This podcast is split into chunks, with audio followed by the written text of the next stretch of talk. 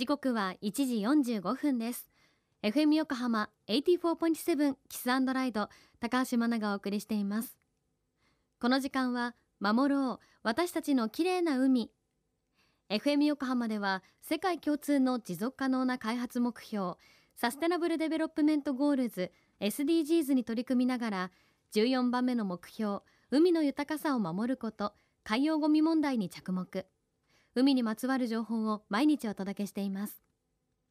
今週は今度の土曜日ろくがつじゅうしちにちに横浜市役所で開催される海洋プラスチックゴミについて学べる調べて聞いて考えるこのプラスチックゴミどこから来たのをご紹介しています。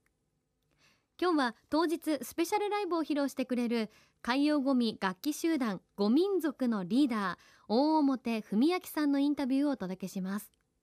まずはゴ民族とはどんなユニットなのか、大表さん教えてください。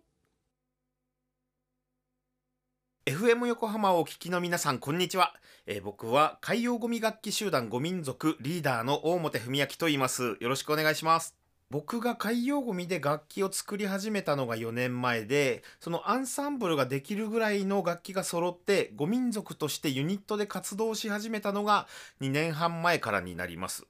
で、僕が過去の音楽活動の中で出会ってきた楽器をいくつか演奏できる、または演奏したいメンバーを集めて結成したごにん組の音楽集団なんですけれども、演奏に使うのは実際に僕が海に落ちていたゴミから制作した海洋ゴミ楽器だけです。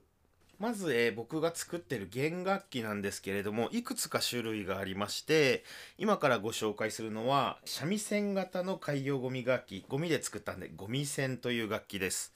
この楽器なんですけれども、弦がですね、西表島とか、あと石川県の方とか愛知県の方で拾ってきたですね、釣り糸をもじゃもじゃに絡まっていたものをほどいて作った、えー、弦になります。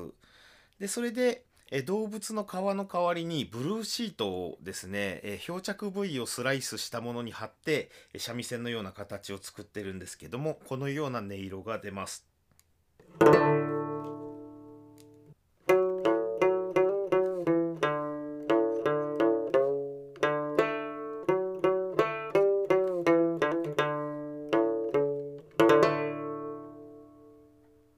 大きさはですね、えー、三味線と同じぐらいの大きさだと思います。ただ僕が想像で作っているので、えー、想像上の三味線の大きさなんですけど、おそらくこのぐらいの大きさではないかなと思いますね、三味線も。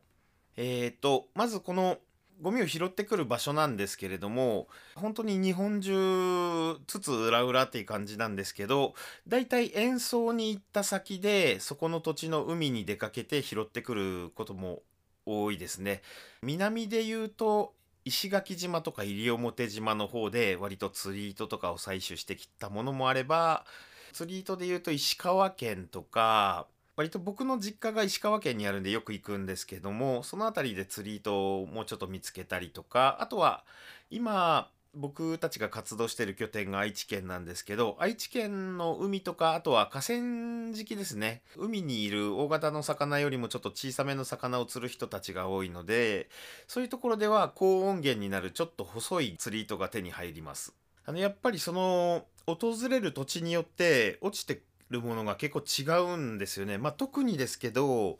日本海側とか、あとはまあ石垣島とか西表島なんかに行くとですね、海外のゴミの方が多くなってくるんですよね、太平洋側より。なのでちょっとなんか規格外のペットボトルとか、すごいなんか大きなペットボトルが必要な時とかは割とまあ石川県で拾ったりとかですね、あと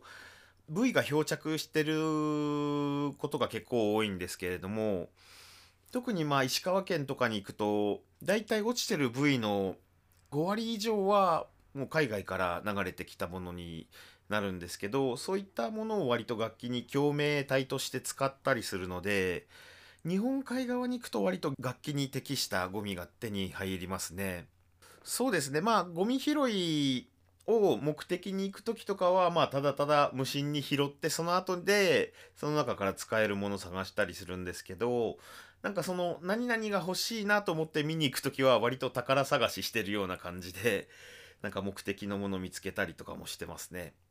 これまずきっかけなんですけれども、もともとは僕ゴミ拾いとかする人でもなくて、ゴミから楽器を作る人でもなかったんですけども、幼少期からですね、父親の影響でそのゲームを買ってもらうっていうよりは工作を教えてもらって、そういうので遊ぶことの方が多かったんですけども、それでなんかそのままミュージシャンを目指してこう名古屋の方に来てですね、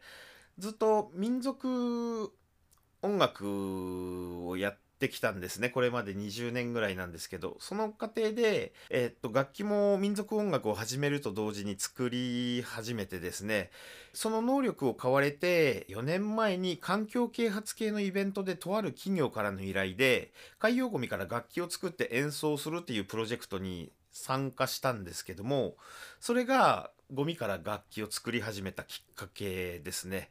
でその際にその楽器を作るために訪れた地元の石川県の海岸にプラスチックが落ちててカラフルになってて衝撃を受けたんですよね、ものすごく。でそれと同時にまだまだなんかこんなにいっぱいゴミが落ちてるならまだまだ楽器が作れるんじゃないかなと思って、もうその企画は単発で終わったんですけど、僕だけその企画をよねんかんまだまだ継続しているという感じですね。はい、大表さんありがとうございました。三味線にかけてゴミ線でしたが、音色も聞かせていただきましたね。あの写真があるんですけれども、やっぱりほとんど見た目は三味線なんですが、音色ちょっとこう三味線より少しあったかい音が出ているように感じました。このゴミ線の弦は海に落ちていた釣り糸から取っているとおっしゃっていましたが、高い音が出る細い釣り糸を求めて海よりも小型の魚を狙う川にもゴミ拾いをしに行くということです。海に落ちていたゴミから制作した海洋ゴミ楽器、えこちらだけで演奏するというご民族のスペシャルライブは、今度の土曜日ろくがつじゅうしちにちごごいちじから横浜市役所いっかいアトリウムで開催される、調べて聞いて考える、このプラスチックゴミどこから来たので聞くことができます。